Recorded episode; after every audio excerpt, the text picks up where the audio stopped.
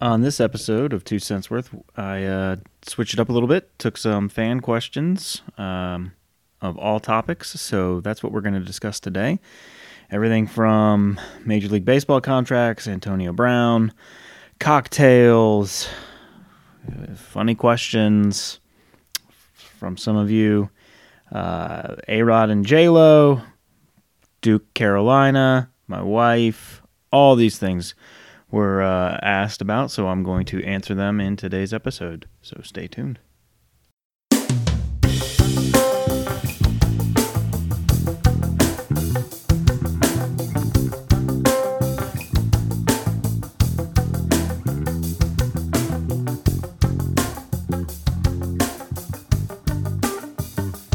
Welcome to Two Cents Worth. I'm Ryan Faber, your host. This is episode 29. And uh, as you heard in the intro, we're going to go over some questions that were brought up to me, and I'm going to give you my thoughts on them or uh, perspective on them. So the first one was uh, a question around my wife. So my wife, and if you've listened to the podcast, she's on in one of the episode earlier episodes.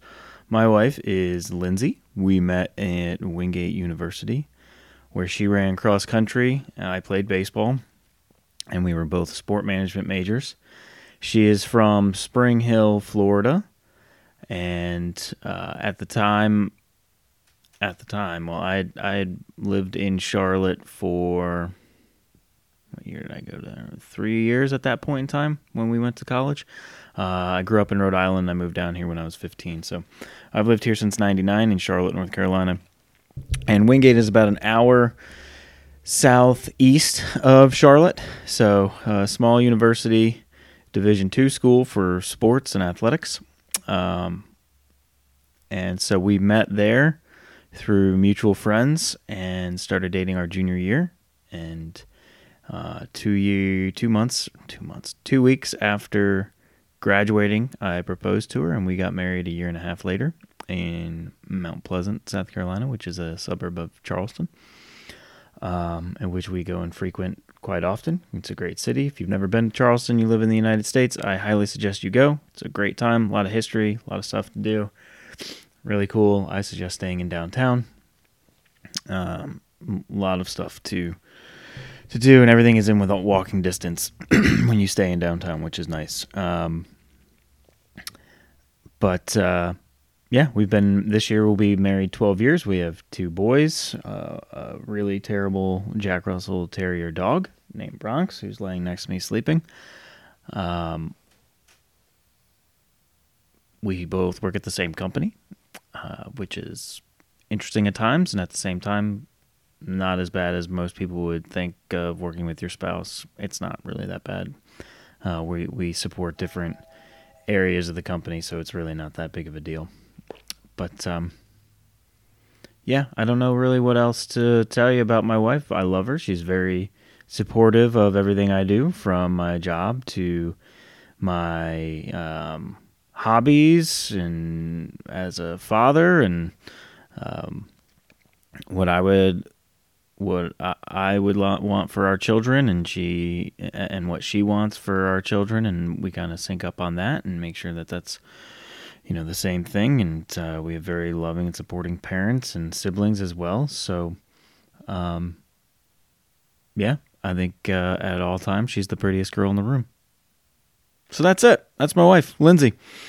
If you run into her say hello to her. She does uh, wedding coordination on the side outside of work. So again we both have our own kind of uh, side hobbies. Mine is the podcast here and hers is weddings. So if you want to, uh, if you're getting married in the North Carolina, Charlotte area, um, check her out, Lindsay DeFaber Celebrations on uh, Instagram, and then um, you can get in touch with her. Then she has a couple weddings this year coming up that she's she's doing. Uh, so, yeah, that's it. And you've seen pictures of her and stuff like that on my Instagram if you follow me on there, my Facebook, or Twitter. She's on there as well. Um, uh, in the stuff that I post at Two Cents Worth podcast. So that's it. That's my wife.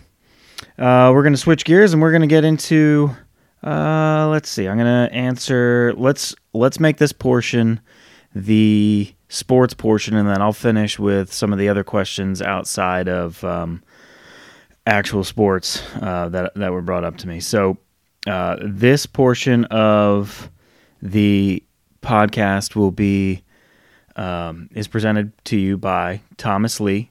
This is the baseball portion. It is his favorite portion every single week that I present and talk about baseball. It's his favorite sport. He used to work for the Charlotte Knights uh, before he went into the Visitors Bureau and now is relocated to South Dakota to run their um, program out there for Sioux Falls. But um, big fan of the show, and he really always appreciates baseball. So this portion, Thomas, I, uh, I, I dedicate this to you. So I hope you enjoy this this topics of these two topics of conversation. We're first going to go over big major league contracts and my thoughts on those. And then if baseball would ever expand or if teams would ro- relocate, where what cities do you think should they expand or relocate to and what teams if it's a relocation? Um, so, we'll go into big major league contracts. And what I did here was I have the largest contracts by position uh, ever, um, and my thoughts on them. So we will start at catcher. Joe Mauer, biggest contract. He's a catcher, was a catcher for the Twins. $184 million. And for a catcher, I think that's fair. I think you, look at a contract like that and you you say, okay, the lifespan of a of a major league catcher in today's age before they transition either to DH or first base, or some go into third base. Um, one of those corner infield positions or DH because it's just uh, it's it, it, can really break down your body quite a bit. It's a long season, 162 games, not including spring training, not including practices and the bullpens and everything else that you're catching uh, on your knees, on your body in general, because you're in a squatting position for hours at a time. Uh, but I think this was fair. I think Joe Mauer is a future Hall of Famer. I don't think I I, I would I would say he is a future Hall of Famer, and I, I think the writers would, would say the same thing as they go into into voting. Um, 184 million for a catcher of his uh, ability. I think that was extremely warranted. Now, you'll you'll start to see things climb as you get into other positions. And then the one that really surprised me right now um, is one of the outfield uh, contracts. And it's more so around because of how, if you're a baseball fan, you view, or you grew up playing baseball, you view this position. We'll, we'll get to it, but it is an outfield position. DH slash first base. We're gonna say DH is JD Martinez, 110 million with the Red Sox. He signed it um, what was he free agent last year?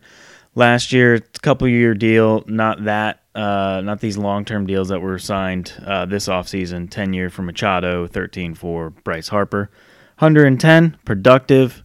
He's um, a World Series champion. Again, I'm okay with it. I don't I don't see anything wrong with it. I'm going to tell you one thing. I'm, I'm going to go through all these and I'm going to keep on saying I don't see anything wrong with it.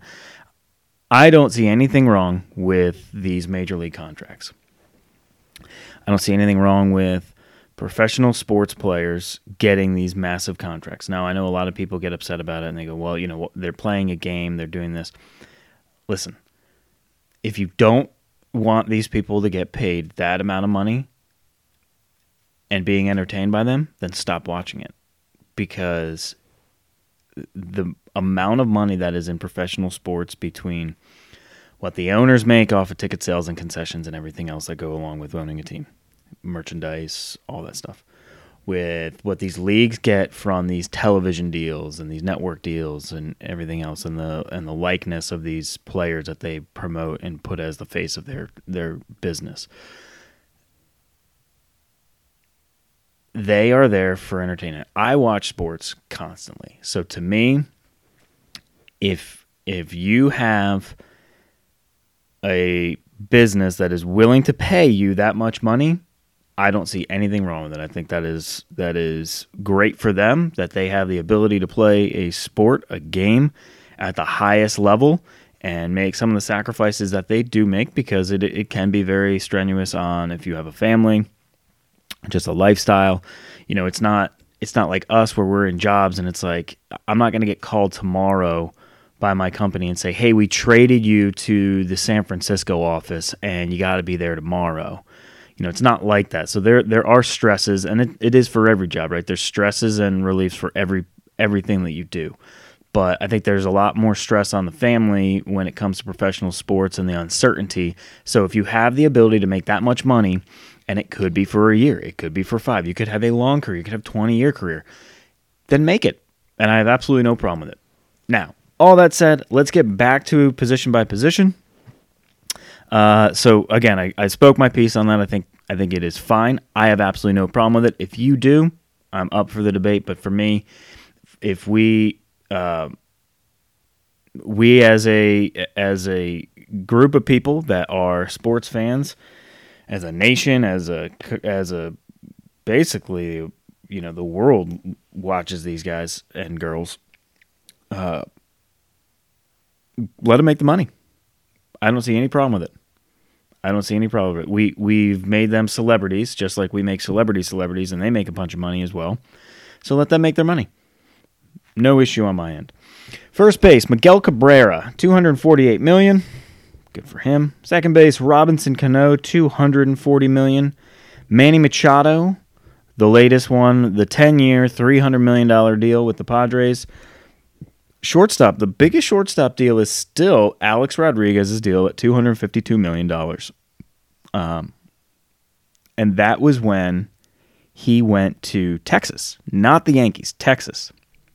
Robinson Cano's 240 million deal is when he didn't re-sign with the Yankees and he went to Seattle.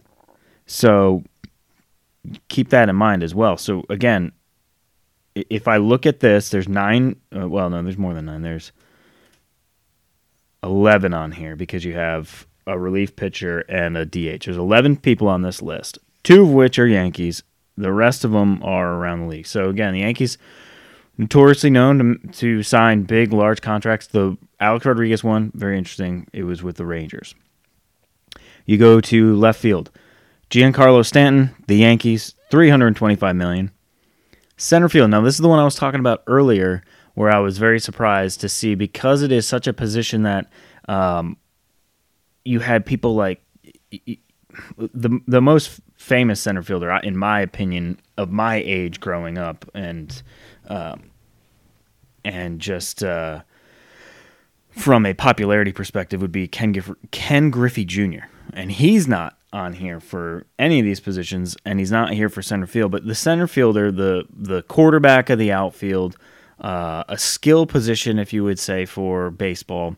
Um, you would think that a bigger name player, and this is a decent name player, but not a big, big name player, would hold the largest contract here. Like I said, like a Ken Griffey Jr.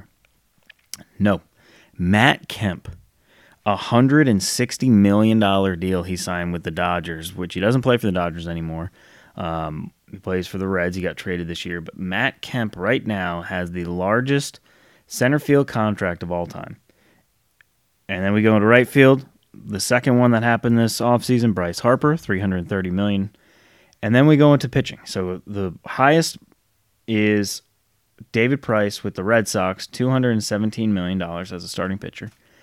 And the reliever is Aroldis Chapman, $86 million as a closer. So there you go. So again, we're going to go through them real quick. I'll just name them. Catcher, Joe Mauer. DH, JD Martinez. First base, Miguel Cabrera. Second base, Robinson Cano. Third base, Manny Machado. Shortstop, Alex Rodriguez. Left field, Giancarlo Stanton. Center field, Matt Kemp. Right field, Bryce Harper. Starting pitcher, David Price. And relief pitcher, Aroldis Chapman.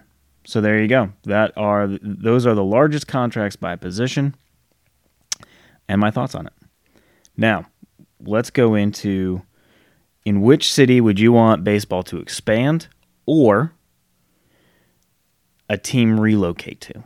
So I'll start with the cities, and then I will talk about a couple teams that I think would potentially have an opportunity to relocate. So I'm going to say that there are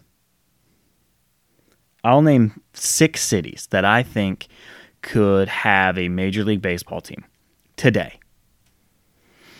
And I'll start I'll start west and I'll move east. So I think Portland, Oregon, Las Vegas, Nevada, San Antonio, Texas, Nashville, and then the, Charlotte. And this one's going to surprise you, but if you live in North Carolina, you, you will know how much this area has grown. They already do have another professional sports team, but Raleigh, North Carolina, they have they have the Carolina Hurricanes, the NHL team, the NHL franchise.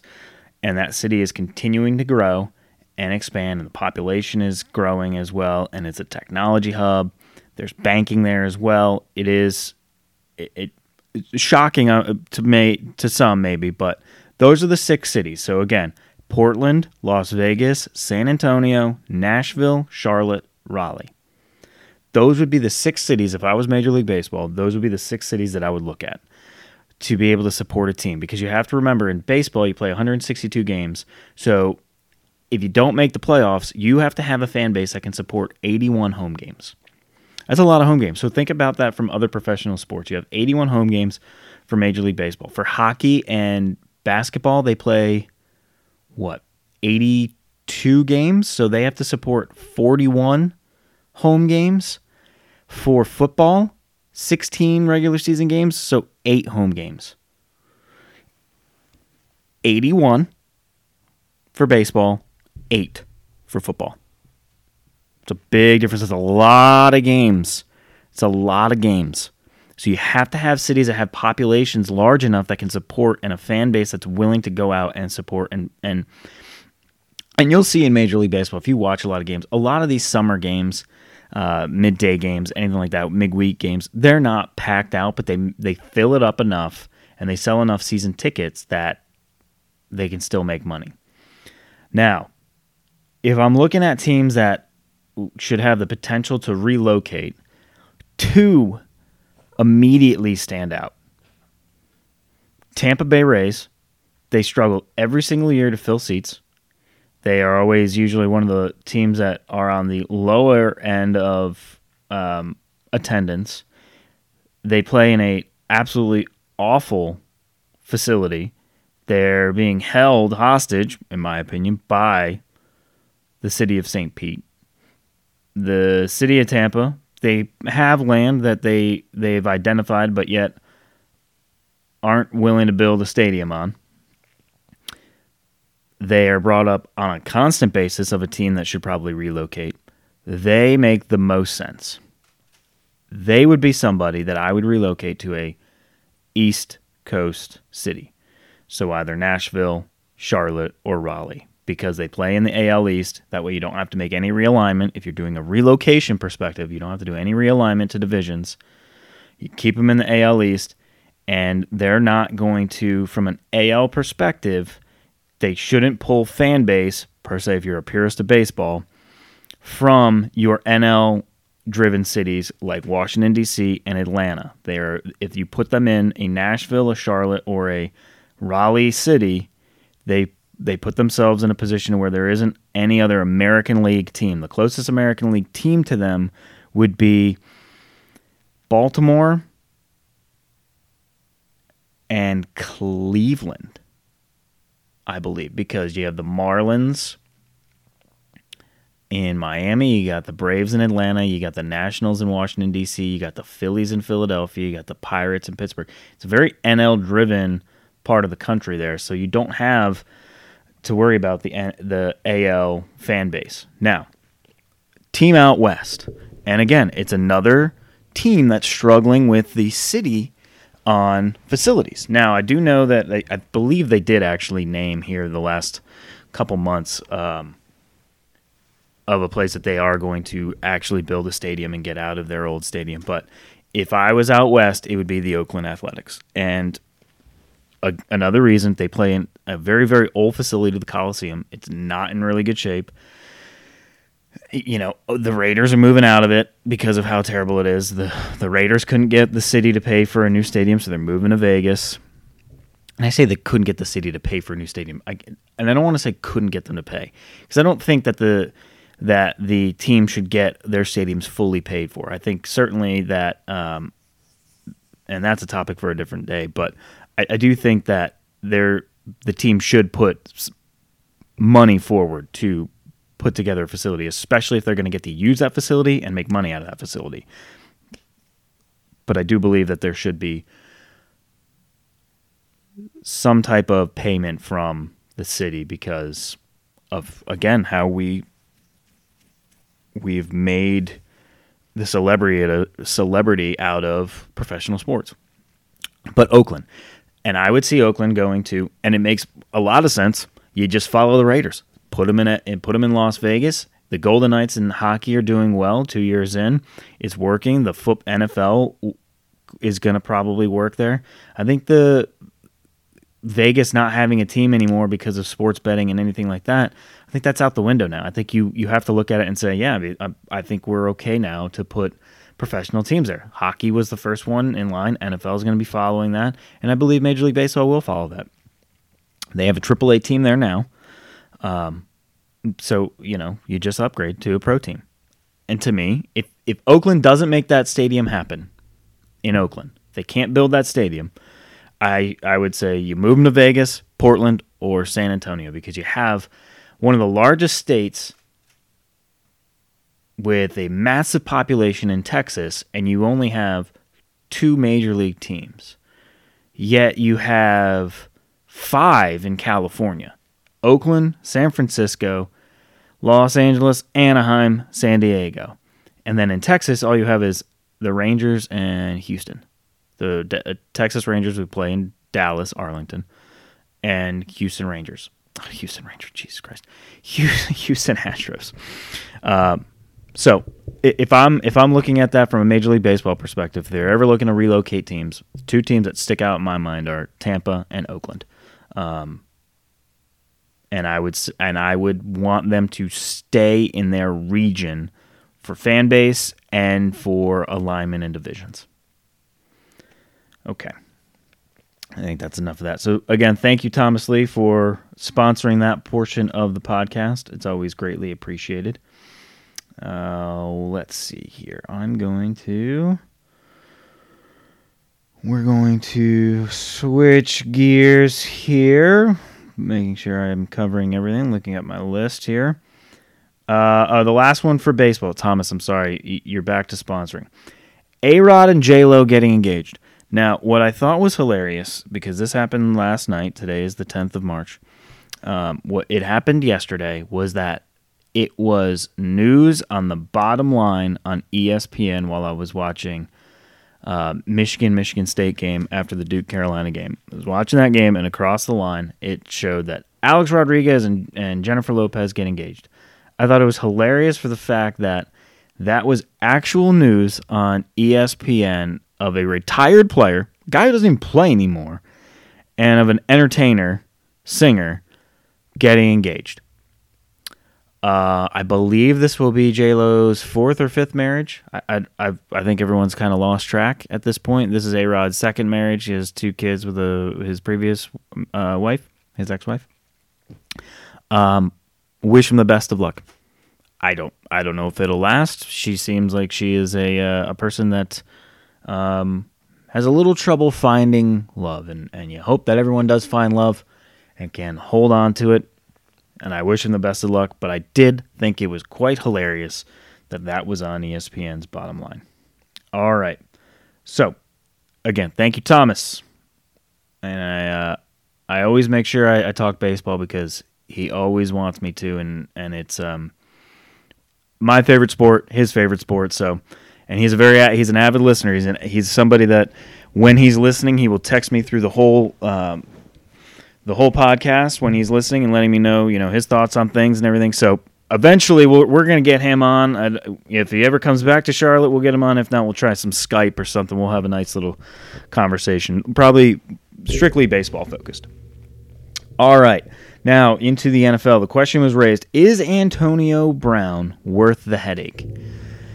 Uh, well, breaking news last night or this morning is that Antonio Brown's going to the Raiders. So here's two things that I think of: is is Antonio Brown worth the headache? Antonio Brown, when he plays, is one of the best receivers in the NFL. Now he is 31 years old. So again, now we're getting into that age fr- frame of how many more years does he have left to be a pr- productive number one receiver in the NFL? Could be three, could be five. You don't know. I mean, it just depends on how well his body holds up. Um, so it will be very interesting to see how the Raiders deal with that. Is he worth the headache? What I'm seeing out of Pittsburgh right now is you have two of your star players, Le'Veon Bell and Antonio Brown, not wanting to play for that organization. Now, Antonio Brown has come out and basically has said that him and Big Ben don't get along. Big Ben acts like he's an owner and can say whatever he wants.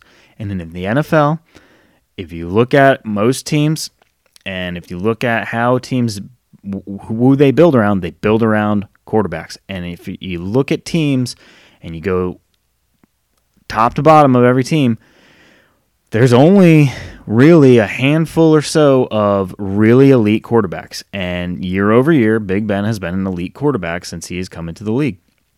So, when you are a league and your main stars, I want to say stars, but more so the faces of your organizations and the face of your business, the NFL, are quarterbacks, Tom Brady's, the Peyton Mannings, the Drew Breeses, those those people, the team is always going to side with the quarterback. You as a receiver or a running back are somebody that can be replaced. Quarterbacks, especially really really good quarterbacks, Hall of Fame quarterbacks, they don't always they don't come around very often. So when you get one, you keep it and a lot of times, right or wrong, you give them the power that they demand. And if Antonio Brown didn't like how Big Ben treated him or other players, unfortunately, as you saw it now, the Steelers have basically said, I really don't care. You're replaceable. He right now is not. So we're going to move on without you.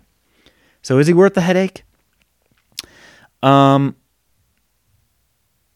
look, I'll be honest. I, am a Panther fan. I'd love to have a number one receiver like an Antonio Brown. I, I, think that that's something we have struggled with in the past of really finding since Steve Smith lost uh, left, and um, it's important, uh, you know, to have somebody reliable other than your tight ends. And so, is he worth the headache? I'm gonna say yes on a short term you you're gonna get three four years, and he might then start becoming vocal again. But look at the look at the NFL and the history of the NFL. I mean, a lot of your great receivers are definitely worth the headache, and teams will always make, take a chance on them because you need that number one receiver. Randy Moss, Terrell Owens, um, are, are two that definitely stand out that teams continue to to, to take uh, chances on with them because they are worth it because of the talent that is there. Um, Dez Bryant, same thing, right? You know, the Cowboys were ready to move on from, but the Saints then were ready to take him on because to them it's worth it's worth a try and it's worth an investment because of how good they are. Odell Beckham Jr., very outspoken receiver. Giants are going to continue to stick with him. And he certainly is worth the headache because it's that talent that's there that, again, just like the quarterback, it is hard to find a receiver that that can go above and beyond what a lot of the other receivers in the league can do.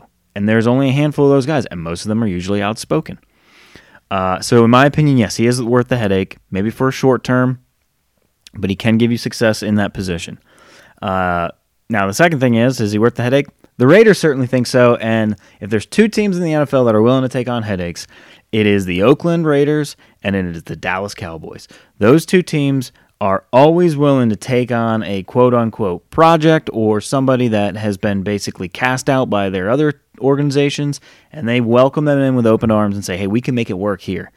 And for Antonio Brown, the unfortunate thing I think for him is that he being traded to the Raiders is potentially going to waste a, a handful of years because they are absolutely garbage. Uh, Jon Gruden, I think, is a great announcer. I don't think he's a great coach.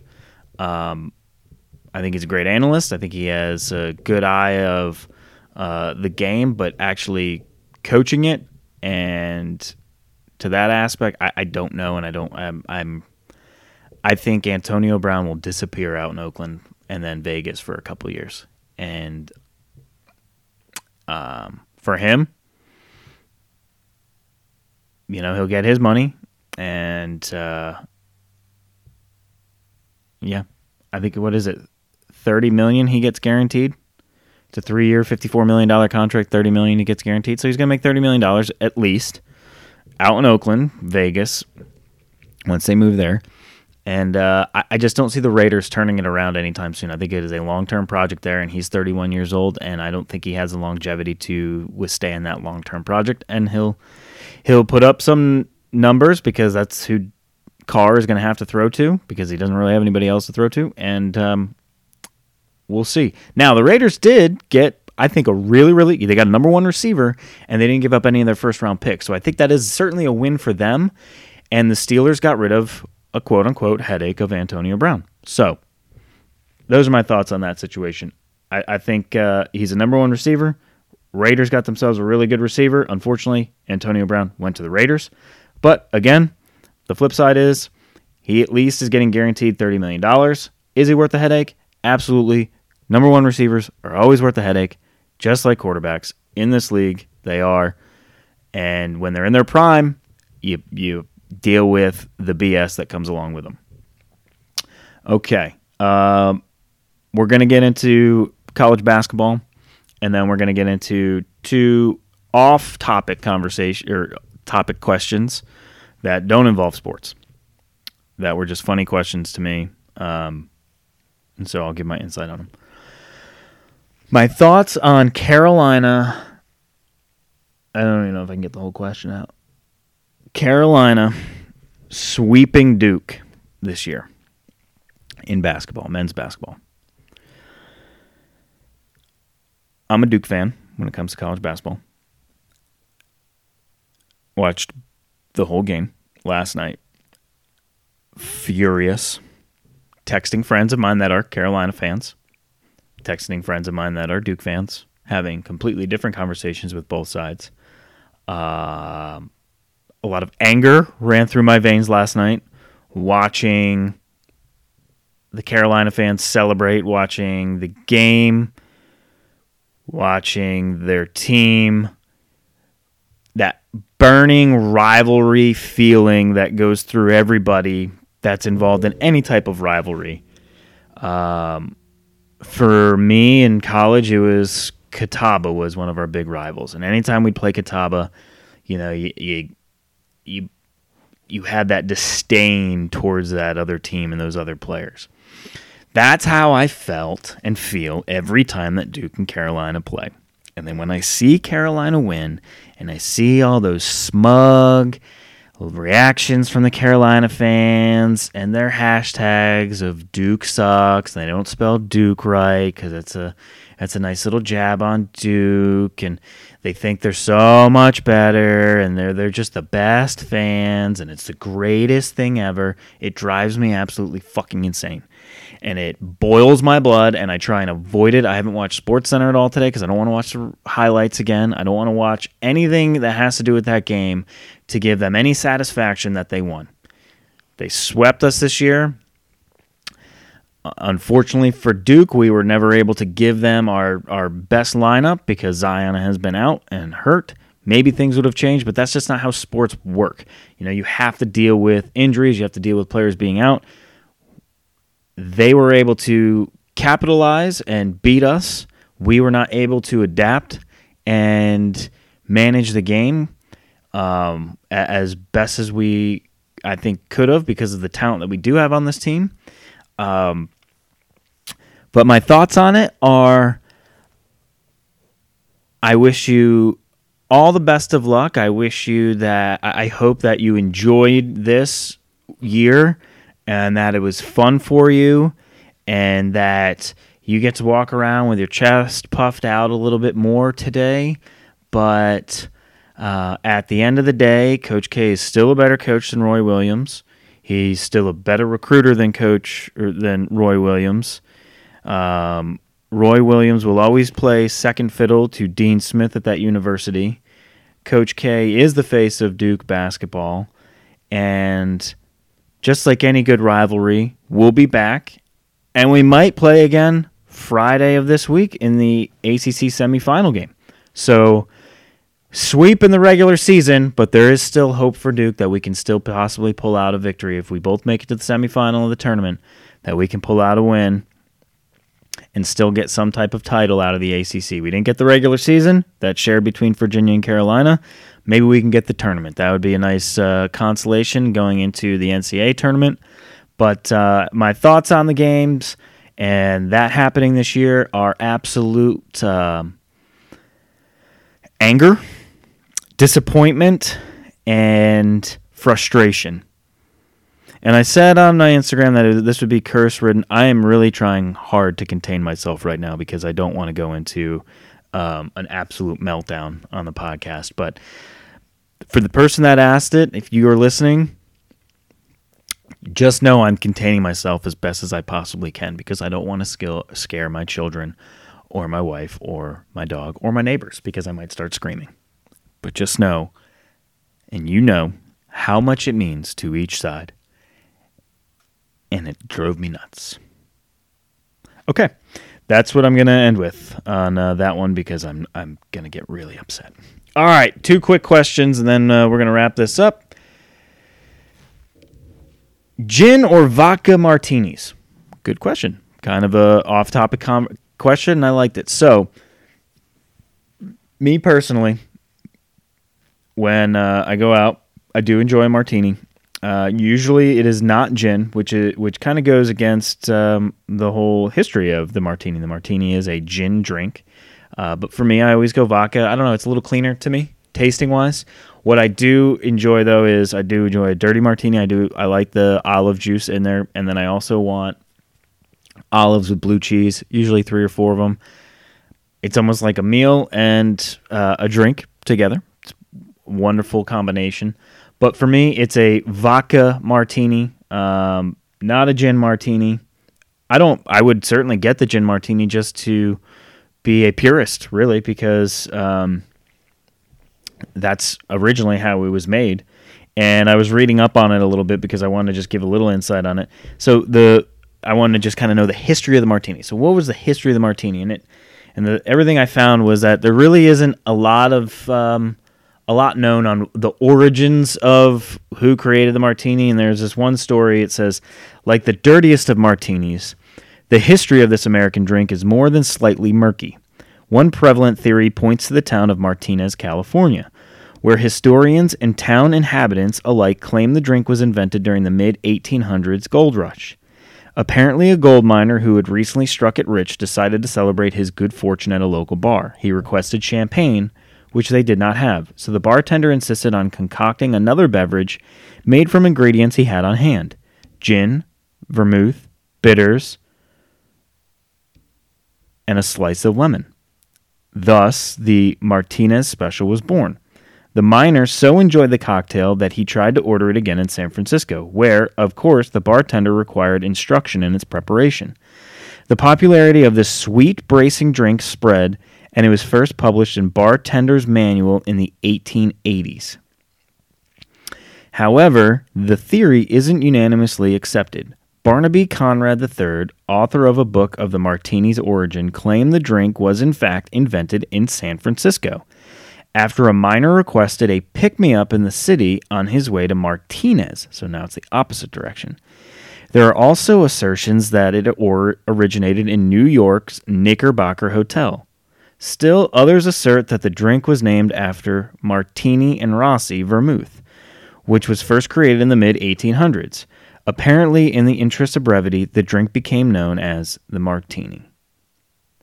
So, uh, really, questions around its origin, but it was originally a gin drink. I think either way, if you've never tried a martini, my suggestion try it.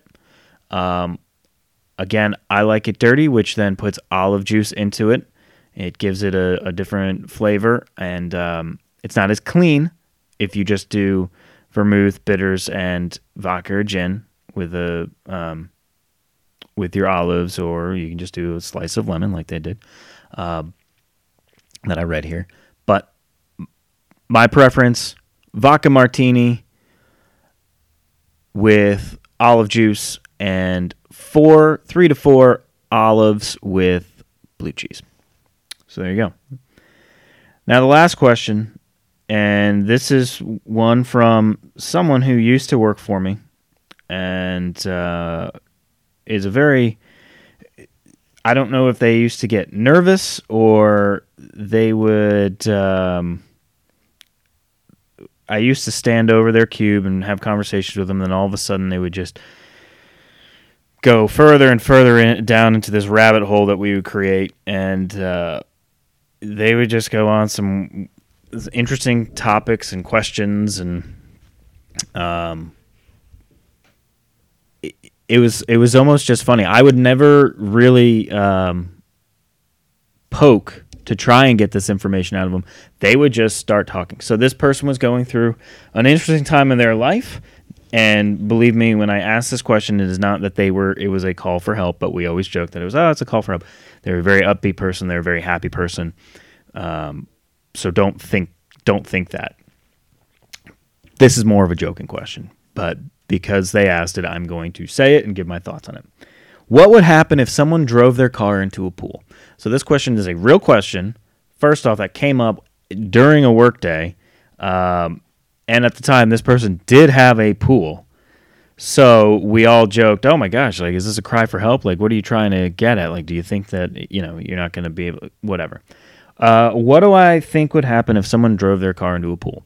Uh, if is if they drove it into the shallow end of the pool, they could certainly get out. Uh, probably just roll down the window because the car wouldn't be submerged.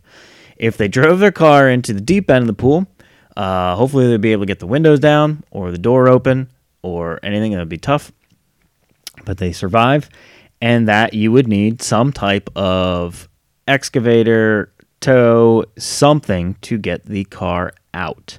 My suggestion to you would be do not drive your car into a pool. But if it if by chance it did, try and get out of the car as fast as possible because it will fill with water. Get the window, break the window out, do whatever you need to do to get out of the car. My suggestion, get out of the car. Second suggestion, if if at all possible, do not drive the car into the pool. that's all I got. All right, guys, that's my episode today. I appreciate it. Thank you again for all the questions. That was very fun. I did enjoy uh, everyone's participation. And if you want more of this, please let me know. Uh, I always enjoy interacting with you all. Again, kind of going away from having a guest week over week and doing these solo uh, this helps bring up topics of conversation that you all want to hear and not just what I see or read and, and talk about. This creates more of a community.